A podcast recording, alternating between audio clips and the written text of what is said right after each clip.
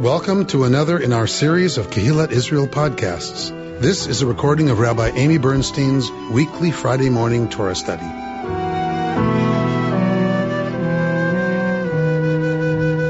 We're engaging with the words of Torah from Parshat Shoftim this morning.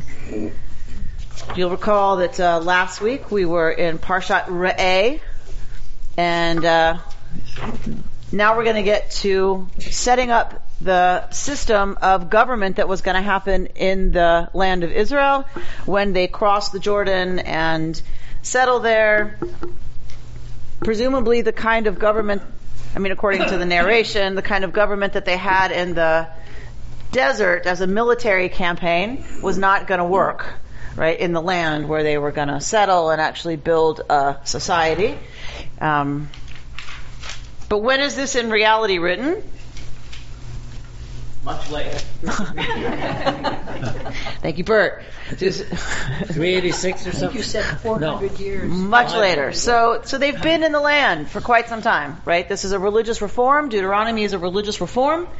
And so we are getting now the description of what a government should be, what the, what the ideal in the land of Israel should be from the point of view of the Deuteronomist. And the, we have four categories of leadership uh, in the ancient Israelite system. So we have a balance of powers, if you will. So tell me what the four branches are. What kinds of government do we have? We're going to see right now that we're going to get judges. What else? Prophets, Prophets. So priests, priests and Levites, right? So we're going to call it as they do in biblical scholarship, clergy and the king. and the king. I'm impressed. So these are the different branches of leadership in ancient Israel. You have judges. Tell me a little bit about why judges have been important in the history of Israel. Till now. Not now, but till now. Wars. Wars. Right? So you have a loose confederation of tribes. There comes a threat that's bigger than what you can handle. You gather together with other tribes to defend, let's say, the coast. And so you have a leader that arises who is wise, who is a military leader, and this person is the judge, right? So our, the book of Judges, right, is all about this period, which is early in Israelites, um, early in Israelites history, in Israel's history. So judges have been the leaders. So when we say judges, it's not like, oh, okay, somebody who's gonna go to law school, right, and sit on the bench. Um, judges were the, the real leaders of the people until the people ask for a king. So possibly it is that once again, you, you can't get the people united unless you have the symbol, the person who has both the military capability and power, right, and other kinds of power to really unite the people.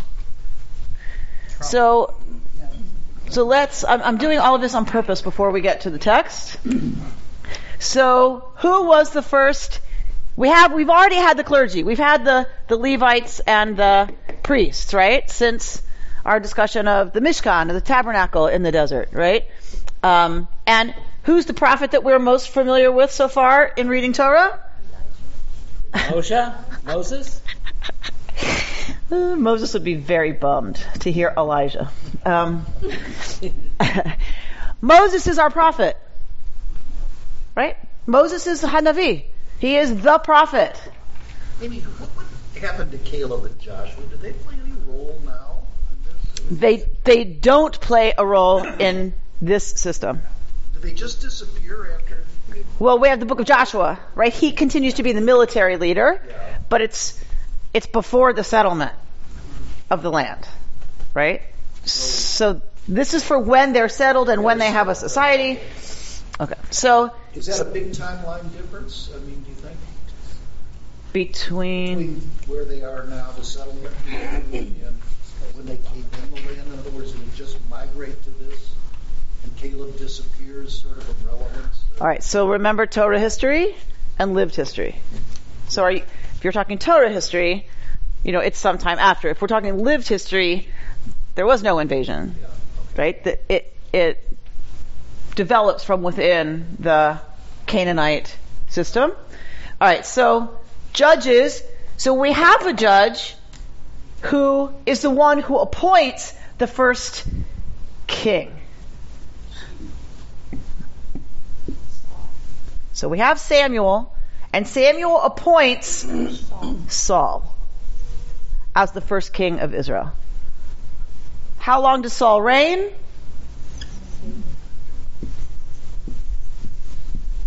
Two years. Saul is a military leader, right? And there are some theories that this is this is actually why the kingship develops. There's a big push. There's a very big threat from the Phoenicians, from the sea peoples. It threatens the coast so badly that they decide they have to become a, a monarchy. That it's just too big a national threat. That the judges aren't going to be able to, you know, pull it off. A judge isn't going to pull it off. The, the confederation of tribes isn't going to be able to come together and really pull it off. That they're going to have to have a king. That's one theory. Another theory is that they are moving from being semi-nomadic pastoralists to becoming agrarian. Right? If you're going to have an inhospitable land, you've got steep hills, you have to steep them. Right? You have to put, or how do you say that word? S-T-E-P-P. You terrace them. So you have to terrace the land, right? So there's a lot of work that goes into um, terracing and defending, right, what you've now terraced in order to feed a bunch of people if you're talking inland. So for Rabbi, I think some people wanted a king because, like everybody else, I king. It's not usually why nations do things that are this big a change is because everyone else is doing it. Um, the part of that that might be true is it seems to be effective for everybody else. Th- There, the other kingdoms around Israel indeed had kings, um, and perhaps Israel sees that they are successful and secure, and so they decide, well, that's the way we can be best successful and secure is also to have a mean, king. It's also a uniting, uh, uh, except, I mean, you know, thousands of years later, we have a constitution, and because, in, in fact, some people even talked about having a king in the very beginning when they were, you know, de- Here. uh, developing here, developing the constitution. But in general, you know, for thousands of years, the way to make a country was to have a king. Sure, sure. And um, and this is a constitutional monarchy, right? This is a constitutional monarchy, and many people believe that Europe looked to this model. That that the king, because in the ancient Near East, where do the where does the law originate in the ancient Near East? Persia? Wh- Who who gives the law in the ancient Near East? The king. Or the The king is in contact with the gods, but the king gives the laws. This is an exception. Ancient Israel is an exception to that, right? It is one of, it is the exception in the ancients. It reconstructed that idea. And in Israelite monarchy, the king is bound by the Constitution. The king is bound by this set of rules. And where does this set of rules come from in ancient Israel? God. God, not the king. That is a new concept in the ancient world. That it is the one God who gives the law, and to whom did the one God give the law? Moses. The people. The people. The people. The people. This is big. Do you understand how big this is?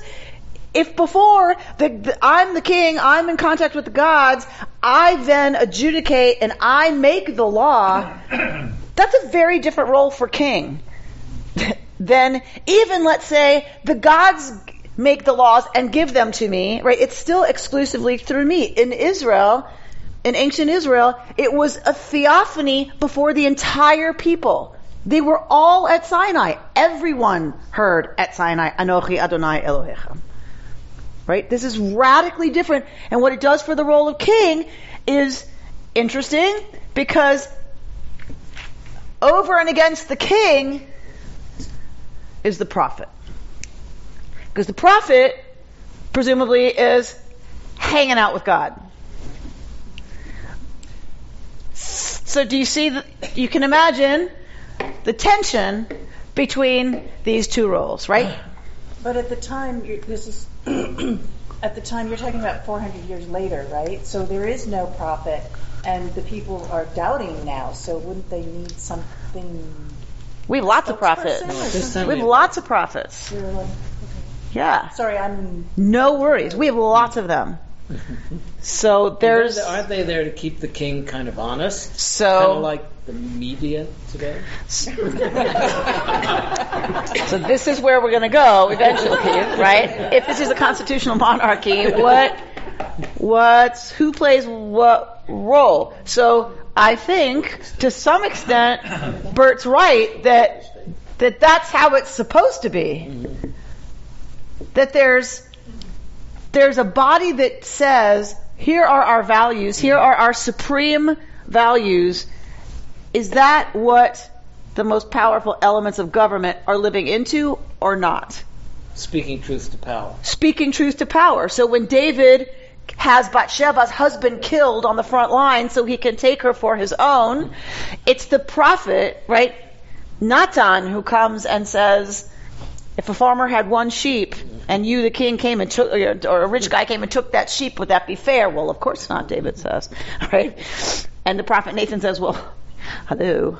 Probably the only example we can still see of a king or a monarch being the head, at least figuratively, for unity is in Britain. They still look to the Queen as the figure of unity, but they have the Parliament underneath the two houses who are balancing, and they also have the press to keep them in order. And it's ironic that now we look to Britain and we rebelled against that order, and now we have a president who wants to be king again. without prophets, without press, without he wants to be a dictator, not a king. So that's a very interesting place that we could wind up. Um, We are there. So let's let's look at the text. Let's look at uh, chapter 16, verse 18. You shall appoint magistrates and officials for your tribes in all the settlements that the Lord your God is giving you, and they shall govern the people with due justice. You shall not judge unfairly. You shall allow no partiality. You shall not take bribes, for bribes blind the eyes of the discerning and upset the plea of the just. Justice, justice shall you pursue, that you may thrive and occupy the land that the Lord your God is giving you. You shall not set up a sacred post, any kind of pole, beside the altar of the Lord your God that you may make, or erect a stone pillar, for such the Lord your God detests. Okay. Shoftim v'shotrim titen b'chol sha'arecha. So you will appoint magistrates and officials for your tribes in all the settlements that Adonai your God is giving you, and they shall govern the people with due justice. Mishpat tzedek. Due justice is, eh, lukewarm at best. Mishpat, judgment. Tzedek, righteous, just. So, I mean, it sounds a little bit redundant, but you know, your, your judgment shall be righteous. Well, doesn't one speak to like the law and the other speaks more to values? No, Tzedek? no, No? No, no such distinction. Hmm. At all. No, at all. Th- there is no difference.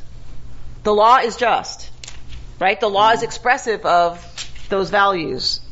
And I mean, do you mean, does one mean a noun like the law, and hmm. one means the kind of law? I, mean, guess in, that's in- sort of in what English, it says. In English, there's compassion and there's strict justice, and they're kind of not I always heard the Al. Franken say that your politics reflect your morals. Mm-hmm. So, and that's what Torah feels, mm-hmm. for sure. So mishpat tzedek, your your rulings shall be just and righteous rulings. You shall not judge unfairly. You shall show no partiality. You shall take no bribe. Probably this does not mean bribes. Hmm. Probably this means fees. Right? Um, because obviously bribes, like bribes is a little too obvious, right? It's like duh, right? You know, bribes are going to blind the eye. But you could just say we're charging an administrative fee to hear your case, Maura Tenzer. Um, but George Walken doesn't have the fee. Right, so Maura's case will be heard, and you'll get quicker justice, and probably, right, what Torah is suggesting is that will influence also the judge that you, you know, had the money to pay to to bring a, a case to What did the court. gangsters call it when they went around collecting from bus- protection money? Yeah, mm-hmm. that was the fee. So th- this would be a fee to, he- to have the the the Hebrew shochad means literally it refers to a gift for which something is expected in return. Was the king then only appointed because of the military need? We're we're gonna we're gonna get to the king. We're gonna, we're at the judges right now. So the the judge judging as its own thing was probably this is a new somewhat new idea, right? The, as we talked about, the judge judging had not been separate from other aspects of leadership before. Now we're getting a, judu- a judiciary that is really about adjudicating cases rather than taking the judge is not going to take on other aspects of leadership. So it's an organized balance of government, of everybody having a role for balance. That is what we're looking at. That is what we're looking at. But didn't the judges sort of arise out of a popular? They had to have a certain status within the community.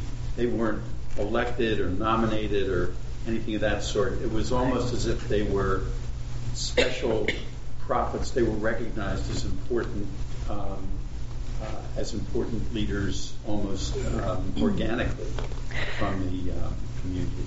So it's yes. So my notes say it is possible that when a village chief was chosen from among the leading elders, he became the judge. And so weren't they leaders Just- their own tribes? Leaders of the tribe. So within the tribes, there would have been leadership, right? But there was also leading elders, right? And from the leading elders comes uh, the judge, just as a sheikh is chosen in traditional Arab society. So it would have been understood that this is your guy. Is that what a sheikh is? A judge? Is that what Sure. it means? No, it means a lot more than that. But think Avraham. Uh huh. Avraham was a sheikh. So you have wealth, you control what's happening to everybody who's in your It's a pinnacle position then. Yes. And then that means, by definition, you have the right, if there's a dispute among two of those people, you have the right to say what's going to happen. They come to you as the sheikh to, to render judgment. But Samuel was more than just somebody who judged. Samuel was considered very righteous, a very. Uh, I mean, he had a lot of popular support for his. Um, for his Absolutely. Absolutely. Absolutely. Which is how Saul gets his authority. Right? Okay. What authority he had. Uh, all right, where, where are we? 20. The very famous. Yes? Tzedek, tzedek, tirdof. Lema'an tichyeh. Justice. Justice shall you pursue in order that you live. Not just thrive, right? That, that you should live and then thrive in this land that God is giving to you. Why tzedek, tzedek? You know this is an invitation for the rabbis. Come on. Well, it's repeated to give real emphasis to. Okay, emphasis. What else? Any guesses? Come on, you know how the rabbis think by now. What's the difference between Hazak and Tzedek? Oh, Hazak means strong. Okay. Tzedek means just. Okay. Very. Go out of your More way. than emphasis, what? Go out of your way to do the right thing. All right, so go out of your way. Not just tzedek when it's comfortable, but tzedek when you have to work really hard to achieve it. The note here says justice and only justice. Justice and only justice shall you pursue. Right? The rabbis, they love this. Tzedek, tzedek. God wouldn't be redundant, God forbid, right? So, tzedek, not only the mean, the ends, but the means must be just. So that's the statement that ends do not justify the means. Correct. Mm-hmm. For the rabbis, tzedek, tzedek. Both the, the means for tzedek and the ends must be tzedek. Another one for them is it's tzedek for me, but tzedek for Everybody. everyone as well. That I need to protect, you know, like my justice in my own sense, but also justice for the community, right? Because sometimes those are in tension. Can you talk about the word tirdof? It's, It's- translated in English as pursuit. Doesn't it have a sense of running after? That's what pursuit is, right? So if you pursue prey, it's exactly the same Right, way. but pursue also has a much more calm meaning in English. Like you shall do this. It's not like actively So this is like pursuing prey. like running after. This is like you're running after something that's running from you. And So you don't pursue that cab. um, so yeah, so it's, it's a very, it's very, in this context, very active. very active, absolutely. And and it would have been evocative of hunting, Mhm. right? For the people reading this text, it would have absolutely been evocative of hunting. Um, that you're chasing after something that's running really fast from you. Um, and that, that's different from just that you should do it. Correct. Correct. So we get two times tirdof, famously in the Bible. We get this one, tzedek, tzedek, tirdof, and we get that Aharon was ohev shalom, the road fehu, and chased after it. This this same word. So when we were in Israel and we heard from Tal Becker, this wonderful scholar that those of you who did Hartman with me saw on the um, on the discussion part of the film, he, often he talked to us and he said, you know, we were talking to him about the, the matzav, right? So that's what you talk about in Israel, the situation. And if you read my article in the Jewish Journal, he's the one who said the Torah talks about both justice and peace as things that we rodef after, not things we achieve. And he said that's a very important Jewish mindset. That it is hubris to think we will achieve justice, right? Because that says, I, I know what justice is, I understand justice, I will make it happen. That it is a much more humble thing to say, like, I, I will stay in pursuit of justice and I will stay in pursuit of peace. That it's not, Tal Becker right now is, is talking very much that he's troubled and very worried by the zero sum game way of thinking about things in the Middle East. That for me to win, you have to lose. For you to win, I have to lose. And that that's very much the mindset when people, when Israelis and Palestinians come to the table. He's been part of the neg- negotiations from the beginning. He's, he's very high up in the negotiations. The ones that have happened. They haven't happened in a while. Even now, Um, he's still high up. Yes. Yes. If there were negotiations tomorrow, he would be called in. Or certainly consult. I mean, he, he's the guy. So, um, he was saying he's very troubled by zero sum game thinking. And that this is what stops so much of the negotiations. Is if it's perceived of as a win for you, it must mean somehow that that's a loss for me. So when you want something to go through, you protest. No way, Israel will never settle for that. Not going to happen, ever, ever, ever. Then it might happen. Because it looks like, right, it's a loss. And Abbas For stated us. on the radio yesterday, if you continue with settlements, there is no peace. Period. That's So- the game too. So what was important for me to hear from Dr. Becker is we too often tend to think in zero sum game terms and or as Americans in achievement terms. When will peace be achieved?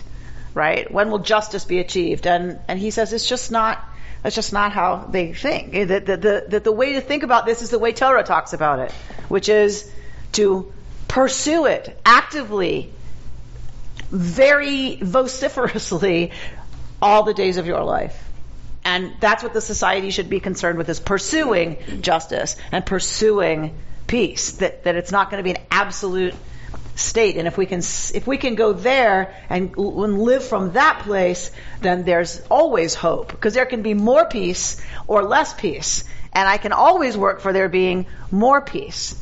But if the thing is going to be, there's going to be peace or not, it, it leaves us in a really hopeless situation and it doesn't move anything forward at all. So I'm learning from him and I'm going to be very disciplined about every time I go there to challenge that thinking and to say more peace or less peace, which will this particular thing help create?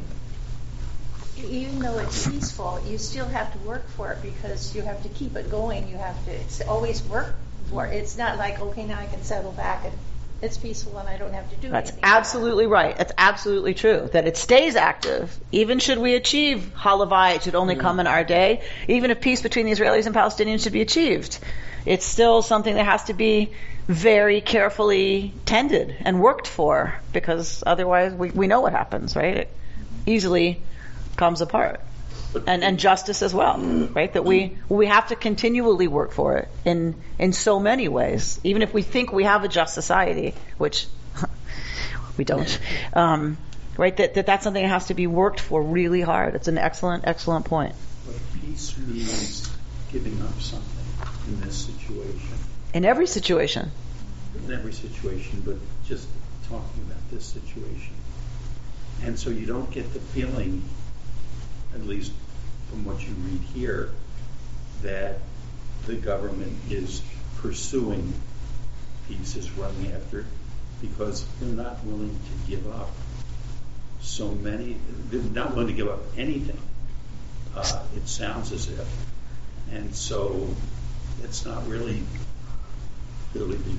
So that so that's part of the question that that we asked him is so what does it mean to pursue peace when there's no active you know conversation about it and he said there's lots of ways that people are doing that that have nothing to do with the government because the governments aren't ready there's no leadership on either side ready to come to the table to figure out what would we be willing to give up. I mean, everybody says what they're willing to give up. Everybody said we went to the met with the Palestinians, we with with Erekat, the highest Palestinian negotiator there is. You know, and he said it's very clear. Here's here's what we'll give up if if Israel will give right. So everyone says they're clear about what they'll give up, but so but there's no leadership on either side to get to that place, and so.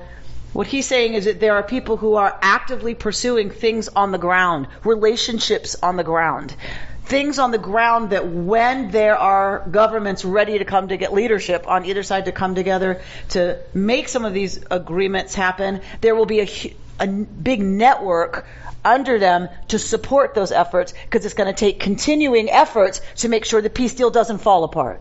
And that if there are good relations and if there's, you know, back and forth and, and Israelis and Arab kids learning together and learning each other's language and things like that happening, raising the poverty level for the Arab community, educating women in the Arab community. If that, if that continues, then there's a stronger network in place to support that peace that gets agreed to. Isn't that how justice is stitched into, you know, the two things here after peace and justice?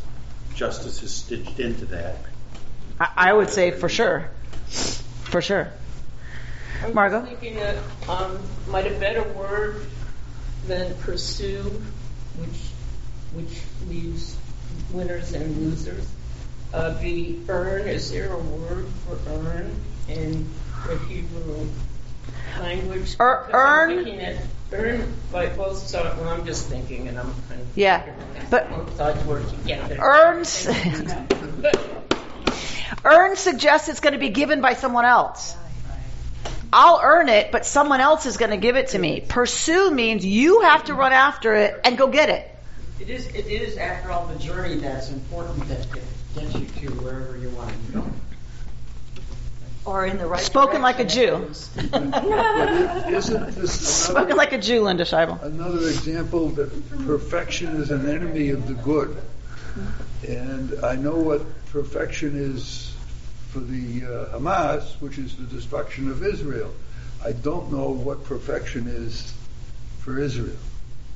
So, but when you, the perfection itself prevents the good for the negotiations for Hamas. So if you set something here and say I'm not going to budge from here Yeah, 'cause- because it has to be the perfect deal, Yeah. right? Then of course there's no there's no room to negotiate.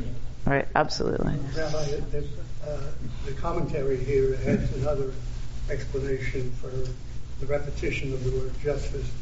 Uh, I'll read this.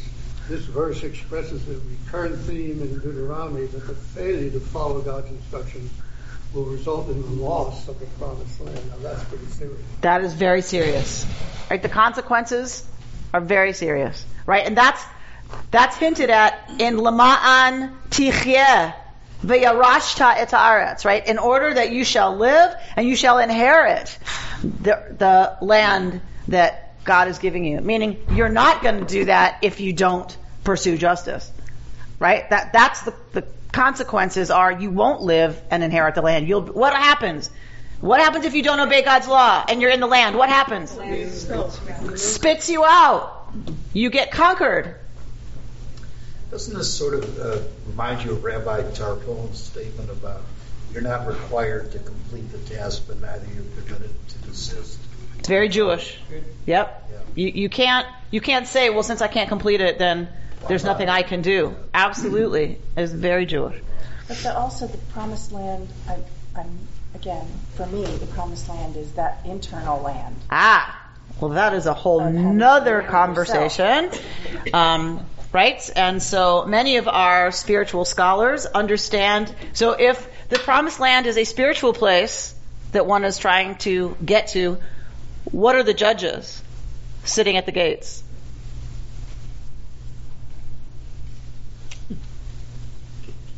Your your Conscience. and So the shoulds and So the judge is the one who discerns is this reality? Is this real? Or is it my fear, my projection, my desire, my whatever, right? Um, is this about my ego?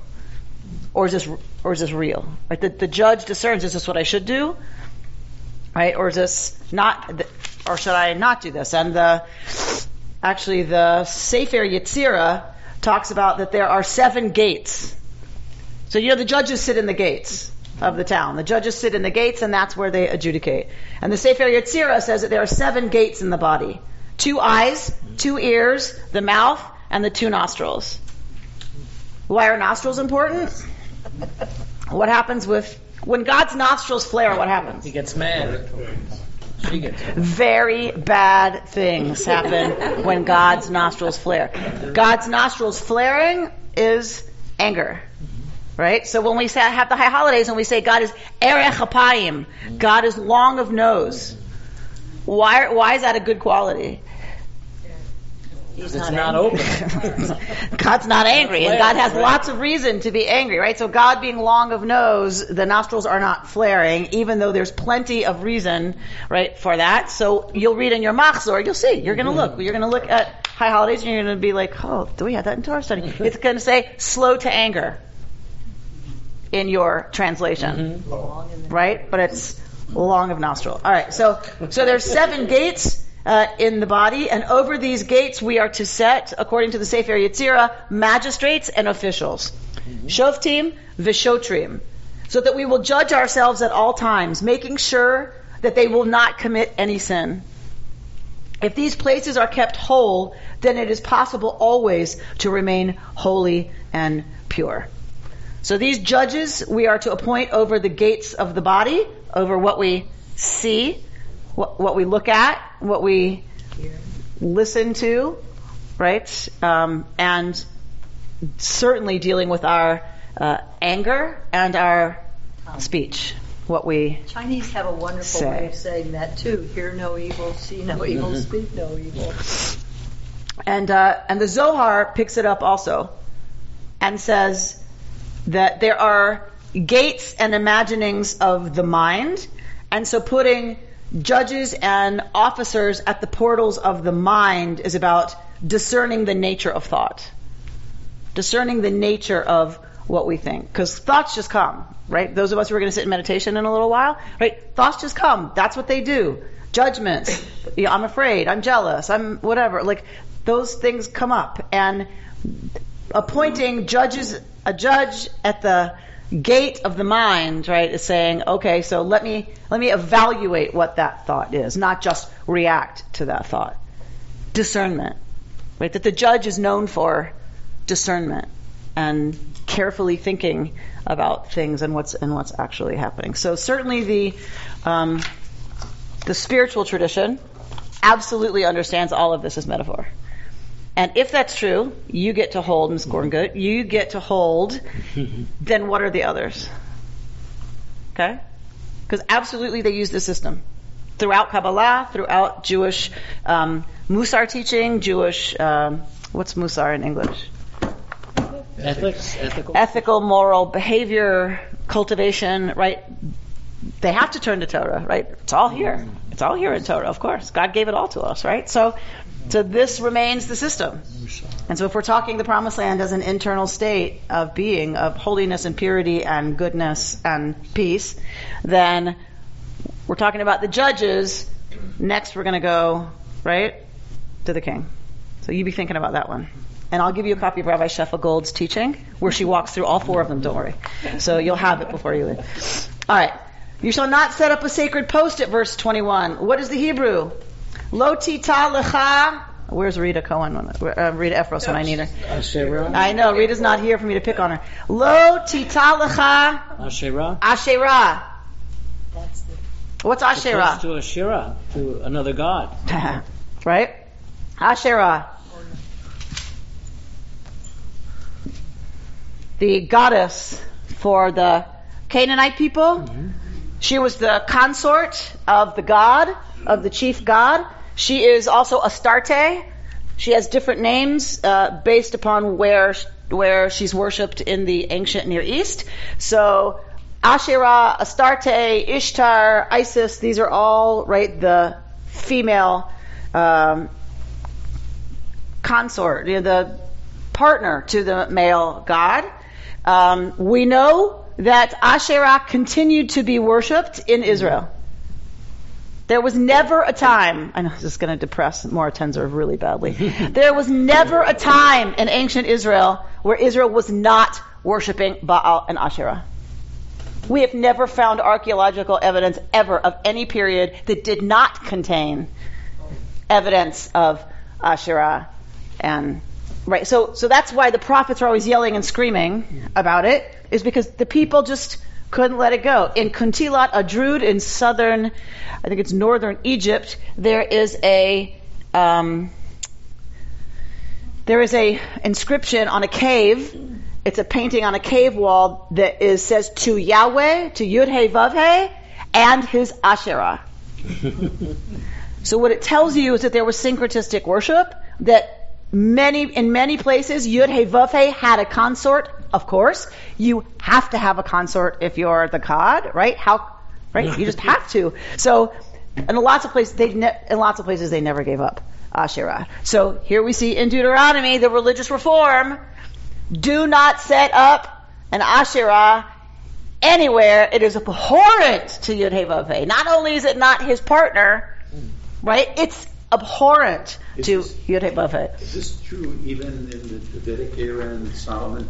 Did it continue throughout? Oh, Solomon had, you know, other images in the temple of other gods. It was public because of his wives. Is this is this because, as you said before, a lot of the what became Israelites were Canaanites who basically uh, signed on to uh, signed on to be uh, Israelites? And and early Israel never got rid of the impulse to worship the creatress. Right? She the goddess precedes Yud He Vav He by a long time. Right? The creatrix is first. Patriarchy comes later and needing the one God to be male. So there are folks who never gave up their attachment to the idea of the feminine divine. They just could, like, they were like, wait, what? The world could come into being without a mother goddess to birth it? How could that possibly be? Right? And, or, or just forget even logic. Just all, all of the, you know, the, the need to relate to the feminine divine. And so it stays. It, it doesn't go away. And so they, so they may not have Asherah as a idol, God forbid, that would be pretty obvious. Um, but a sign, a symbol of the goddess was always, if you had a, a grove of trees and there was a single tree, that was a sacred tree. So that was a tree sacred to the goddess. And it was often a, a cult site, right? It was one tree that kind of was apart. That was a sacred tree to the goddess.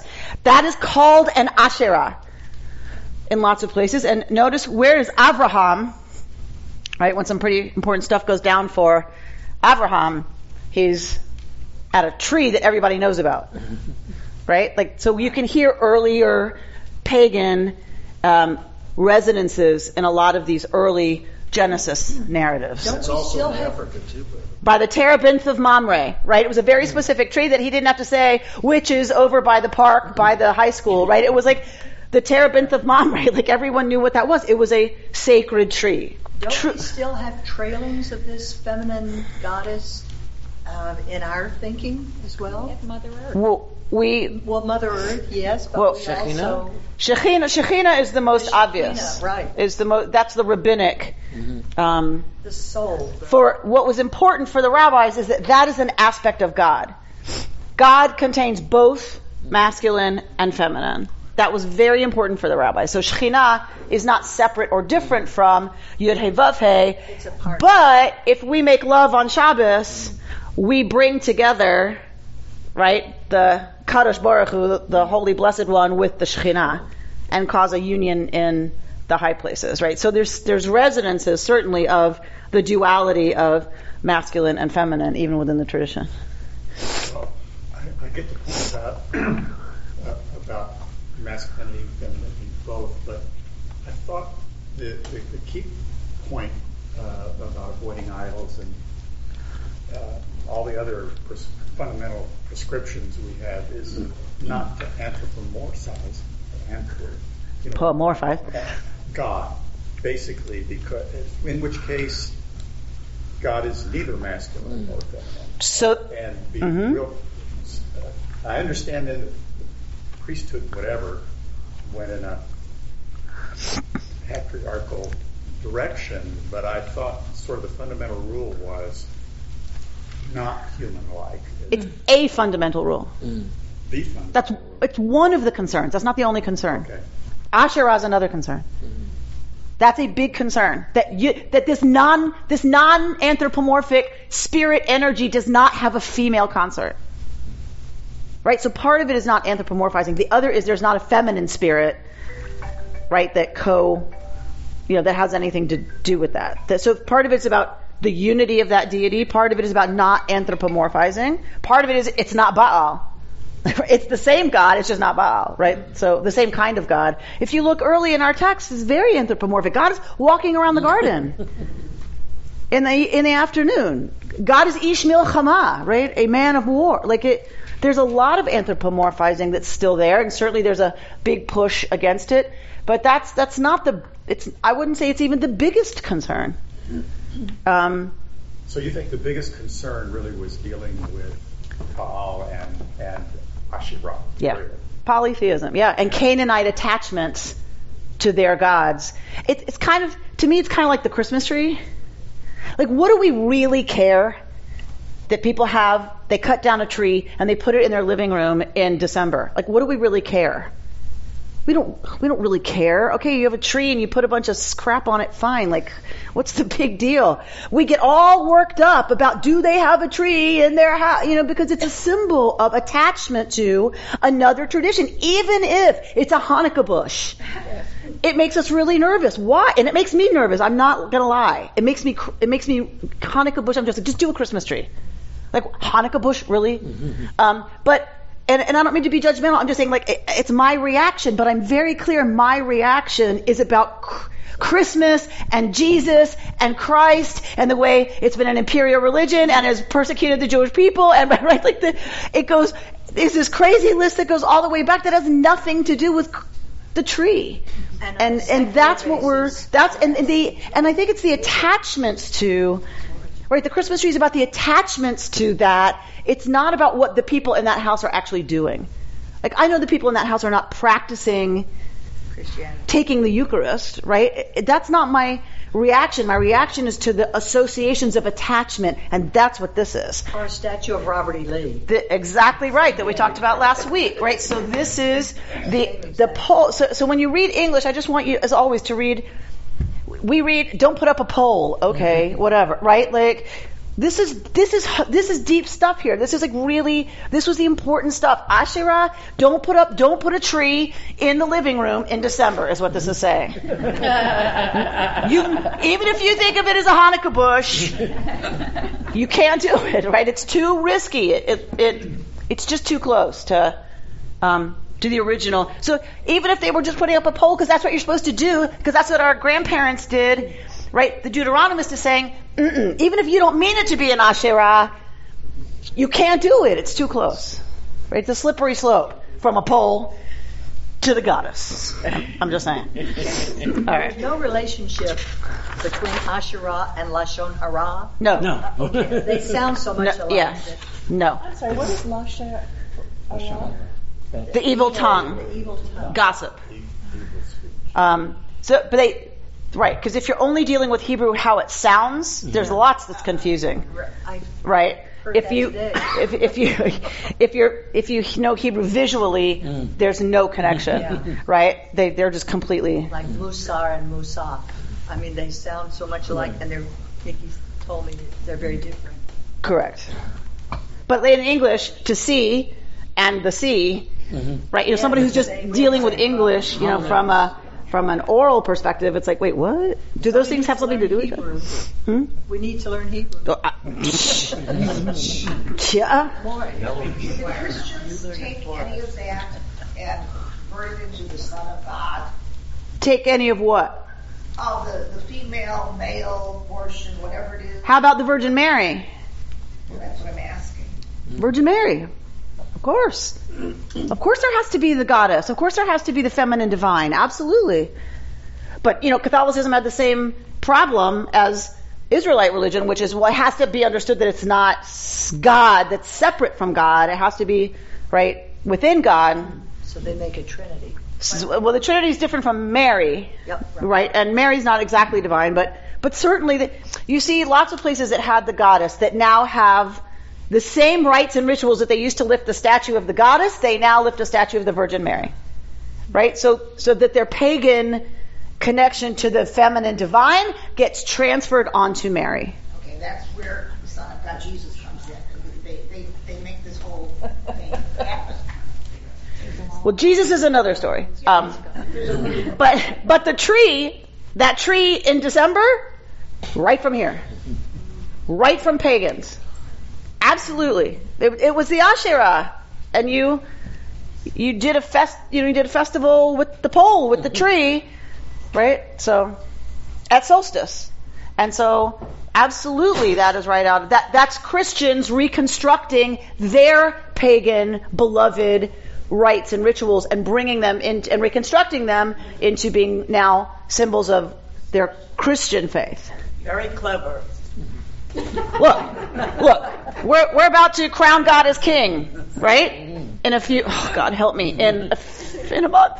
Um, we're about to crown God as king, right? Where do we get that idea? Hmm?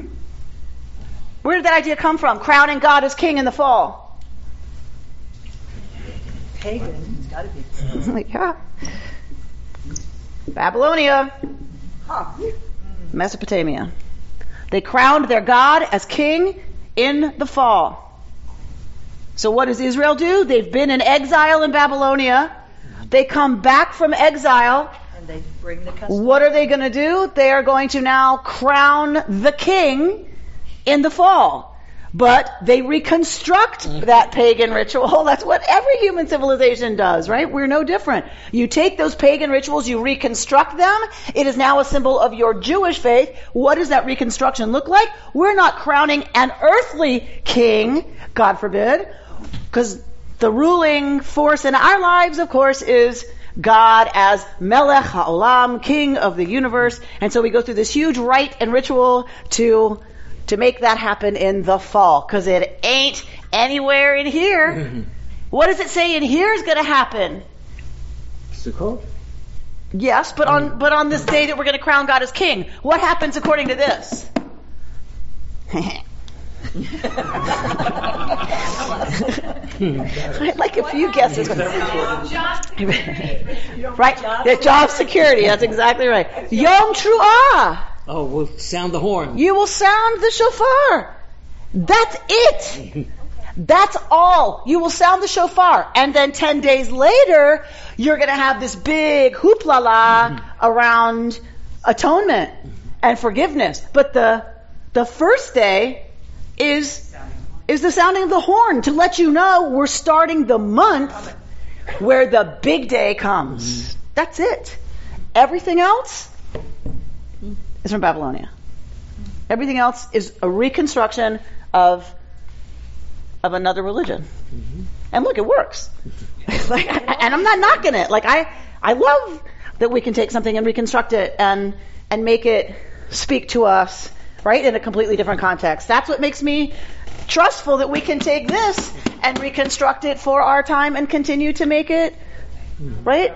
So how do Orthodox deal with this if they don't look at it as, you know, as a, a story and how we've pulled in all these other things? This is supposed to come from God, and God mm-hmm. wrote it. Well, no, they come. They know it comes from the rabbis. They know the rabbis developed these rituals after the temple was destroyed. Right? You cr- we created rabbinic Judaism. The ultra orthodox even won't argue that the rabbis didn't create rabbinic Judaism. They, we created the prayer book. We, we, they know the rabbis wrote those prayers. Right? There's no argument about that. So, the, are they going to say it came from Babylonia? No. Mm-hmm. But crowning God as king, that's a lovely thing to do. Why not? Let's write beautiful like liturgy around that. You know, I, I find it ironic. Wait, wait, wait. I have a hand over here. The Rabbi Kuhn came to our house yesterday. Yeah. And as he was leaving, he said, I'm just going to blow the shofar because it's the beginning mm. days, prior, 30 days prior to Yom Kippur, Rosh Hashanah and Yom Kippur. So I'm blowing it to remind you to start preparing. That is the reason for doing it. To start preparing you to think of your sins, Yeah. etc. Yeah. And that's how they rationalize it. They're not rationalizing anything. They blow shofar in Elul in order to say Rosh Hashanah is coming. That they're not rationalizing anything. Rosh Hashanah is the sounding of the shofar, and so and so he, he did rationalize by saying the reason we do it Mm-hmm. that is the reason we do it. because we're thinking of our sins and our mm-hmm. That is the reason we do it. yeah. It's not a rationalization. Oh, you don't think it's rational? No, that's the reconstruction. Mm-hmm. The original blowing of shofar, right? You know, who who knows what the original blowing of shofar is? It's already in Torah. Mm-hmm. That's not Babylonian. That's in Torah. What the original was, we can debate forever. It doesn't tell us in the Torah, right? For us, the reconstruction has is that that's the call to tshuva, right? And that's that's the meaning of it for us. The king is coming with the horns. you know, when kings move around, people front. Right, but why do that on the first of Tishrei? Because God's coming on Yom Kippur? Okay, mm. that works. You know, whatever the original meaning, of course it, but it was also an alarm, right? The shofar was also how you called people together if God forbid there was an emergency mm-hmm. and you needed everybody to act, you blew the shofar. And so, so some people say, well, that's the real meaning. It wakes us up to say, Yom Kippur's coming, we better pay attention. Um, or and the king is coming, and what you know, you can read whatever you want. It doesn't tell us. We we kind of have to get there mm-hmm. ourselves. All right, I want to read a little bit about the king um, mm-hmm. because I think it's a timely piece. I just wanted to say that I find, find it ironic about the fluidity of all the religion that goes through. The Canaanites become Israelites. We were in Babylonia. We take Babylonian tradition into our sort of thing. So there's an immense amount of fluidity that we take as gospel, pardon the term. We take it as, you know, the word, but there is an immense amount of fluidity. Uh, And when we can recognize that, we have lots to talk about with other traditions who have done exactly the same thing, right? As long as we say, we get it, we did it, everybody does it, that's how religion works, that's how people's work, that's how societies and cultures work, then we have lots to talk about with lots of different folks going, oh, that's cool, so y'all took a pole and you made it a tree and we took a this and we made it a, right, right? Cool. Called evolving. It's called evolving religious civilizations. All right, so let's go to, which is always a mouthful. Uh, let's go to um, 14. What 14? 17, 14? Uh, 1714. If after you? if after you have entered the land that the Lord your God has assigned to you and taken possession of it and settled in it, and you you decide, I will set a king over me, as do all the nations about me. You shall be free to set a king over yourself, one chosen by the Lord your God. Be sure to set as king over yourself one of your own people. You must not set a foreigner over you, one who is not your kinsman. Moreover, he shall not keep any horses or send people back to Egypt to add to his horses, since the Lord has warned you, you must not go back that way again. And he shall not have many wives, lest his heart go astray, nor shall he amass silver and gold to excess. Huh. so, wait. It doesn't say he couldn't have had Go- it before. go on- go on.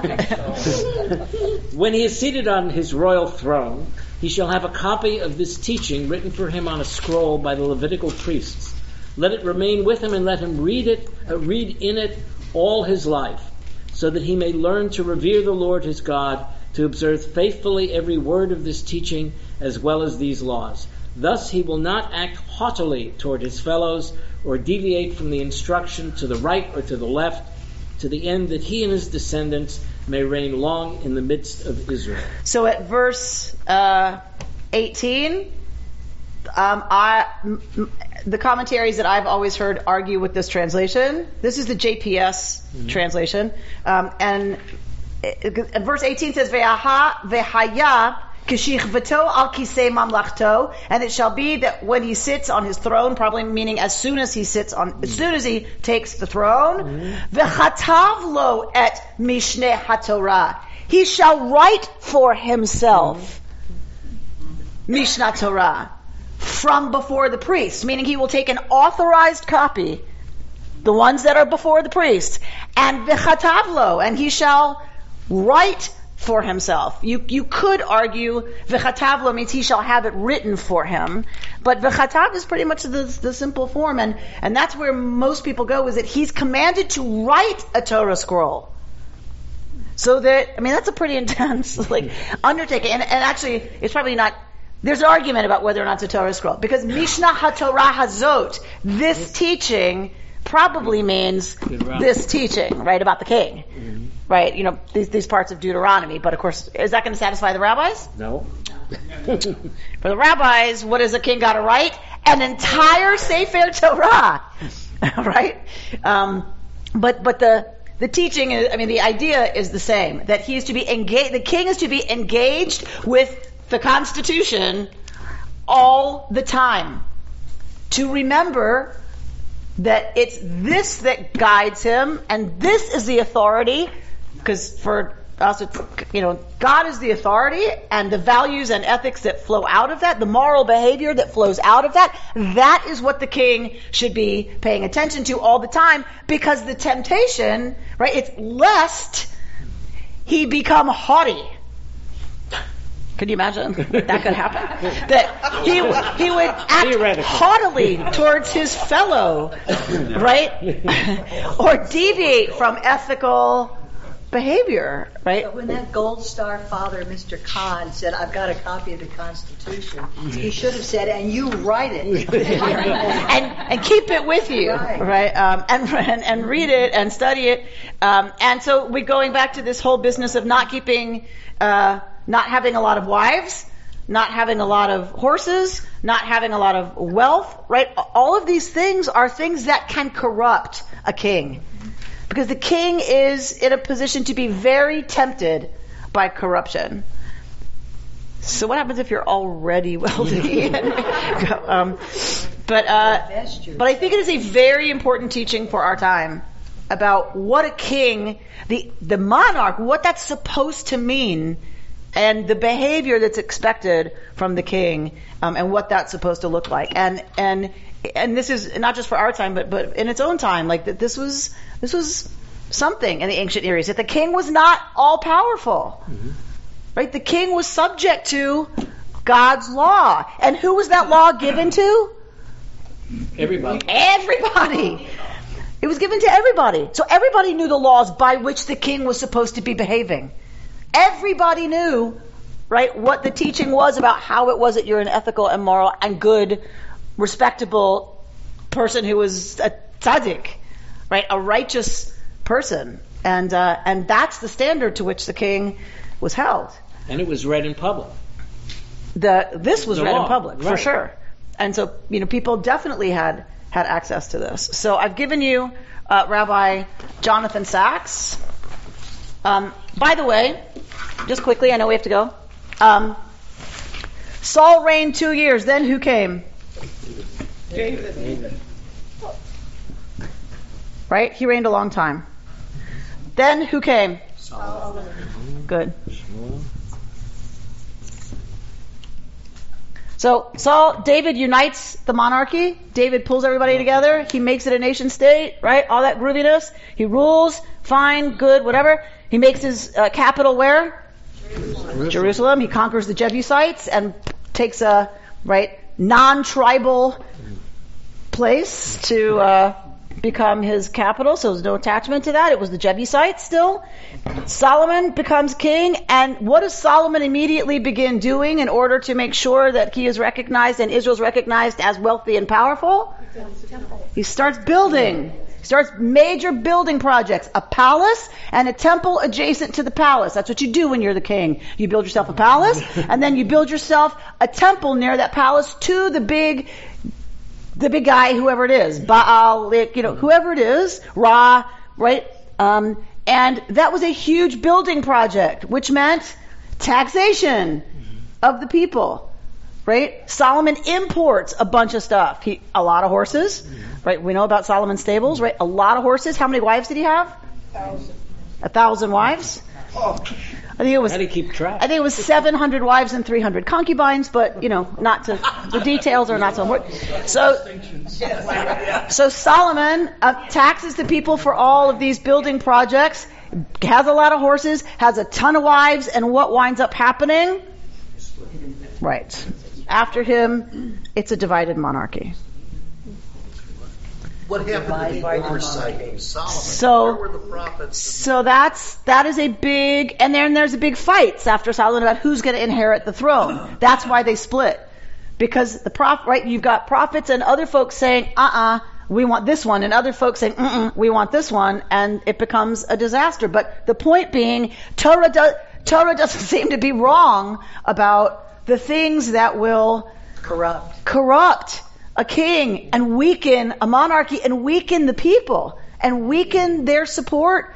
The king was supposed to bring everybody together so that it's a mutual, right? So that it's a, I don't know what I'm saying. So it, it unites everybody so that the, the mission can go forward and, and you're going to succeed. But but if you deviate from that, Torah says it's bad. And here we have exactly what happened in early Israel. We keep, we need to keep reminding ourselves the united monarchy of Israel and Judea lasted for a total of 100 years. 100 years. Um, so it's very clear that Torah is dealing with reality.